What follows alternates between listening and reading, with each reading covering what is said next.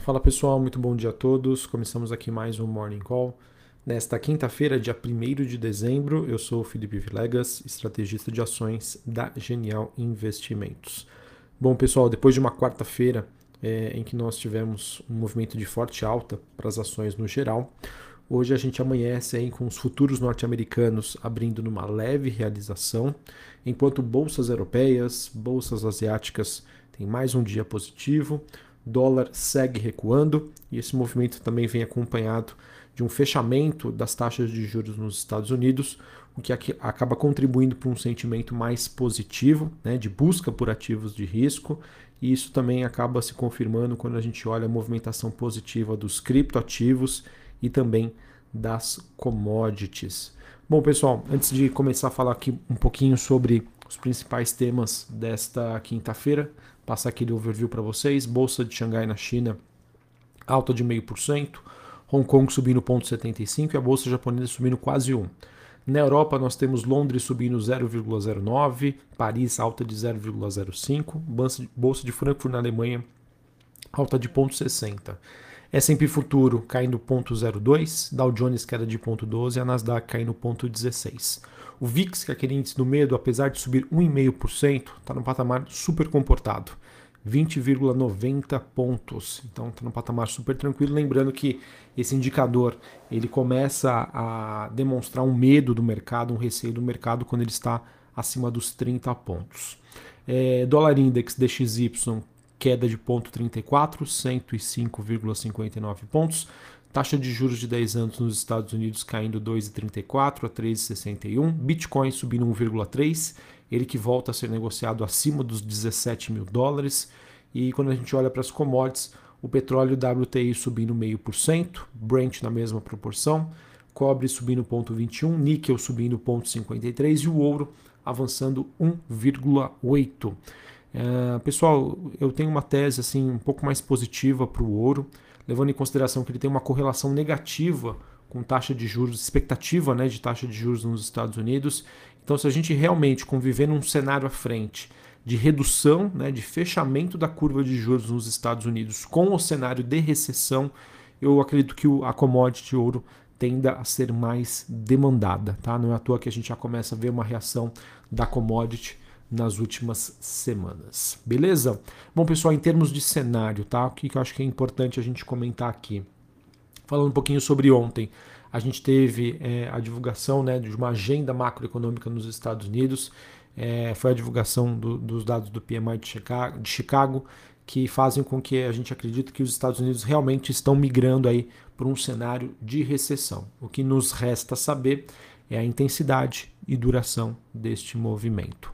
Ontem a gente também teve a declaração do Jerome Powell, ele que reforçou a mensagem do Fed, não trouxe nenhuma novidade, foi um pouco mais do mesmo, mas o evento acabou se... ontem acabou sendo importante é, no sentido é, do Fed aí mostrar e conseguir elaborar mais as suas teses, olhando aí para os cenários que ele tem à frente. E ficou claro, pessoal, o ritmo, né, de, de alta, nos esta... de alta da, das taxas de juros nos Estados Unidos vai ser reduzido a partir agora de dezembro.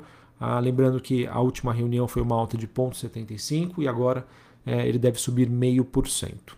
É, o que ele reforçou é que as taxas de juros elas devem permanecer no patamar mais elevado por mais tempo, tá? E isso ainda não está, no, digamos assim, dentro de um, de um cenário do mercado. O mercado acredita que é, em dois mil e vinte e três já existe espaço para uma redução dessa taxa de juros e que isso, obviamente, É, acabaria sendo justificado por um período de recessão econômica por lá, barra redução da atividade. Tá bom? Então vamos acompanhar, acho que essa, essa é a grande dúvida do mercado. O quanto que é, esse cenário realmente de recessão vai ser confirmado, como isso vai impactar a inflação, que já vem apresentando sinais de estabilização, e o quanto disso vai permitir com que o Fed consiga reduzir a taxa de juros. Por isso, pessoal, eu entendo que É, dados como que serão divulgados amanhã relacionados ao mercado de trabalho nos Estados Unidos, o famoso payroll, vão ter um peso significativo aí sobre as apostas do mercado sobre as apostas dos investidores, tá bom? Assim, pessoal, o mercado ele sai daquela narrativa de inflação, como eu já venho comentando para vocês, para uma expectativa aí de uma recessão, de um pouso suave, é, e esse ciclo acaba é, demonstrando para a gente menor crescimento, mas sem necessariamente uma recessão, tá? Com a inflação sendo mais cedente e acreditando aí que a trajetória da taxa de juros, né, já teria, já teria feito o seu máximo e que daqui para frente o mercado começa a precificar o movimento de redução. Obviamente que isso acontece para os vencimentos mais longos. Dentro desse cenário, pessoal, ele é composto, né, por movimentos, né, em que o, o investidor ele vai voltar a se posicionar no mercado, sendo mais seletivo, obviamente, e isso abre espaço, espaço né, para uma recuperação das bolsas globais, em que eu vejo que não necessariamente o Fed vai ter um impacto tão grande no mercado, mas sim a temporada de balanços. Tá? Acho que talvez essa seja a principal mensagem que eu queria passar para vocês. O investidor, dado esse cenário que nós temos hoje, deixando, né, o Banco Central norte-americano um pouquinho mais de lado, modo de se dizer, mas para focar o quê? Na temporada de balanços, porque é através dela que o mercado vai entender os efeitos dessa política monetária mais restritiva e o quanto disso está sendo impactado nos lucros das empresas, certo? Assim, a, o nosso foco vai ser em buscar por empresas, setores mais resilientes e consigam conviver melhor nesse cenário é, de menor atividade econômica no mundo. Falando um pouquinho sobre a Europa, tá? A gente teve a divulgação uh, há pouco dos dados de, de P M I é, na zona do euro, na Alemanha, no Reino Unido. Né? Esses dados acabaram vim, vindo né, abaixo de cinquenta pontos, ou seja, indicando uma retração da atividade e dados menores, né, abaixo, piores do que o esperado, melhor dizendo, tanto para a zona do euro, quanto para a Alemanha, quanto para o Reino Unido. Então isso mostra, tá, que a gente tem a confirmação aí de uma alta probabilidade aí do cenário de recessão em toda a Europa. Na minha opinião, é a região mais fragilizada no mundo hoje, olhando obviamente para os países desenvolvidos, tá bom? Além desses dados de atividade, a gente teve na Alemanha em específico vendas no varejo, que apresentaram uma queda de cinco por cento na comparação ano contra ano, tá? Confirmando também este cenário. Falando um pouquinho sobre China, pessoal, que justifica a movimentação das commodities, né? O petróleo se mantendo acima dos oitenta dólares, minério de ferro estendendo um movimento positivo, tá? É, mesmo depois de novembro apresentar uma movimentação de alta. E o que nós temos aí é mais sinais de que a política de Covid zero será gradualmente relaxada por lá.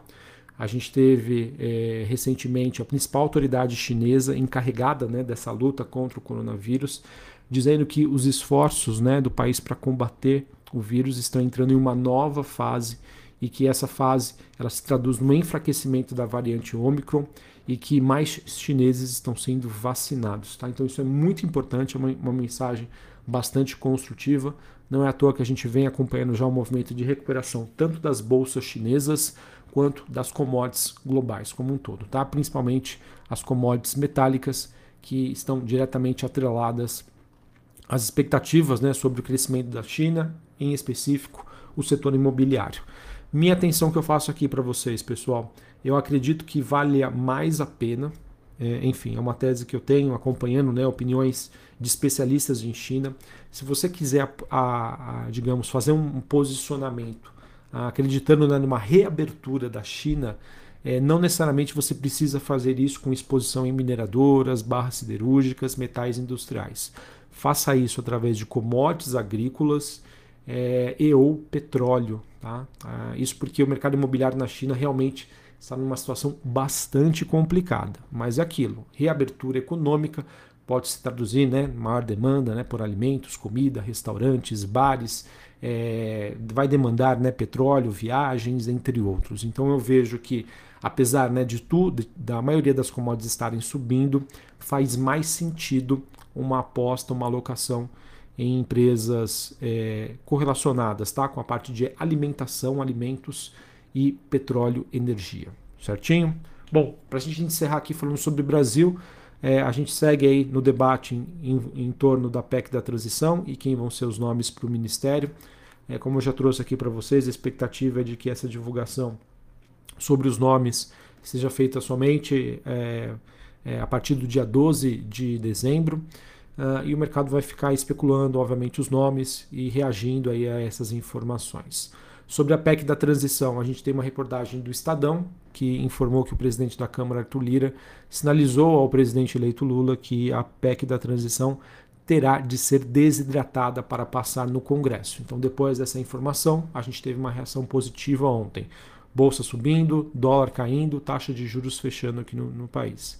E a gente também teve o líder do P T, de acordo com uma reportagem do Globo, o Paulo Rocha, dizendo que o partido sim está disposto a negociar esse texto na Comissão de Constituição e Justiça, lembrando que o tempo é curto, tá? O P T é que tem que, é, realmente, se ele quiser aprovar essa P E C da transição, Ele tem que, ela tem que ser feita até o dia quinze de dezembro, ou seja, temos aí o Congresso, né, exigindo uma, uma P E C aí mais desidratada, né, ou seja, mais reduzida, e o tempo também joga contra. Isso fez com que o mercado se animasse um pouquinho diante, né, do que foi enviado ao Congresso, com gastos aí para os próximos quatro anos de ao menos duzentos bilhões de reais extra-teto. Bom, para encerrar então falando sobre o noticiário corporativo, a gente teve a informação de que os acionistas que formavam o grupo de controle da Multilaser acabaram rescindindo aí o acordo é, de acionistas com o grupo, sendo que o grupo de controle acabou sendo desfeito. Assim, o controle societário passa a ser exercido isoladamente pelo, pelo Alexandre, ele que detém quarenta vírgula quinze por cento do capital votante e total. Não sei se isso pode ter algum tipo de... Acredito que vai ter uma repercussão, pessoal. Não consigo avaliar se ela é positiva ou negativa. É, mas, obviamente, que isso vai trazer volatilidade aí para as ações da Multilaser, que agora é Multi. A Petrobras ontem, pessoal, divulgou seu plano estratégico para o período de dois mil e vinte e três a dois mil e vinte e sete, projetando aí investimentos em torno de setenta e oito bilhões de dólares. Isso é um aumento de quinze por cento em relação ao plano anterior, que constava ali investimentos na faixa de sessenta e oito bilhões de dólares. A Petrobras que vai manter aí o seu foco nas áreas de exploração e produção. Tivemos também a Paranapanema, ela que é a maior produtora brasileira aí não integrada de cobre refinado, vergalhões, fios trefilados, laminados, barras, tubos, conexões e suas ligas. Ela informou que ontem ajuizou um pedido de recuperação judicial. Infelizmente, pessoal, a gente tem nesse cenário de taxas de juros mais altas fazendo aí as suas primeiras vítimas, tá? Acredito que esse movimento, infelizmente, também deve impactar empresas menores é, listadas na Bolsa, obviamente, né, no Brasil como um todo. E a gente teve ontem, né, também, ontem não, perdão, hoje, a B três divulgando a primeira prévia da carteira teórica do Ibovespa, É, que faz jus, né, a qual vai ser a composição do Ibov a partir do mês de janeiro até abril de dois mil e vinte e três. E conforme as nossas expectativas, nenhuma ação foi incluída, sendo que a Positivo, né, foi retirada da carteira, ou seja, ela sai do índice. É, a gente faz um trabalho super bacana, pessoal, de expectativas sobre mudanças na carteira teórica do Ibovespa. A gente sempre publica quinze dias antes da primeira prévia. Então, se vocês forem lá no portal do Genial Analisa e procurarem por, por, por, esse, por esse nosso estudo, vocês vão encontrar lá a nossa expectativa de que sim, a gente esperava a retirada das ações a Positivo sem nenhuma inclusão. Beleza? Bom, uh, falei aqui de encerrar, né, mas queria comentar aqui com vocês, a gente tem uma agenda macroeconômica bastante intensa. Aqui no Brasil, às nove horas da manhã, dados sobre o P I B, é, e à tarde, né, a gente tem às quinze horas dados sobre a balança comercial brasileira, então dia importante aqui para o Brasil, e mais importante ainda para os Estados Unidos, em que às dez e meia da manhã a gente vai ter dados sobre renda pessoal, gastos pessoais. É, esse é um indicador que o Fed gosta de utilizar para sua tomada de decisão. No mesmo horário ainda, novos pedidos de seguro-desemprego, lembrando, vamos acompanhar aí como está o sentimento do mercado, do, do mercado de trabalho nos Estados Unidos. Às onze e quarenta e cinco, P M I de Manufatura e, ao meio-dia, I S M de Manufatura. Tá? Então, mais dados podem ser coletados sobre a situação da economia norte-americana. Tá? Lembrando, se esses dados começarem a vir muito fracos, isso abre espaço para que o Fed, né, é, reduza, né, realmente é, a sua taxa terminal de juros e, obviamente, que a gente vai precisar acompanhar isso, o efeito disso sobre a inflação, mas é aquilo, menos juros à frente, isso acaba sendo positivo para a precificação das ações. Um abraço a todos, uma ótima quinta-feira para vocês, um ótimo início de mês e até mais. Valeu!